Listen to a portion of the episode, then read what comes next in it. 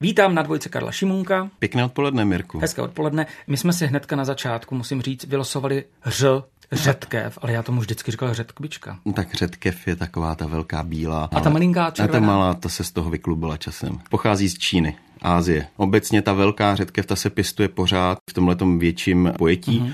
A ty menší řetkvičky, ty červené, které známe, ty k nám přišly někdy a, počátkem našeho letopočtu. Římané je přivezli. Řetkev by měla pálit? Jo, jo, máme samozřejmě různé druhy. Ta pálivost vychází z té slupky z té červené slupky, takže když si ji oloupete, tak samozřejmě nepálí. A to někdo loupe řetkvičku? Mm, já jsem ji vždycky loupal jako malej. Přes mě to, nebo maminka mi ji loupala. Aha. To já měl maminku drsoňku, tam mě vždycky nechala tu červenou. To dělá maminka správně vaše, protože ta slupka obsahuje to blahodárné, co ta řetkvička v sobě má.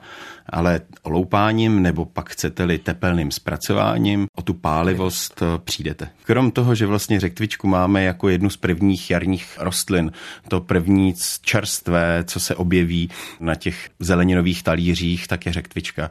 A je to takový ten posel jara nebo posel toho léta, kdy k nám přijde nějaká čerstvá potravina. Samozřejmě v dnešní době už to moc neplatí, protože můžeme mít řetkvičku na talíři po celý rok.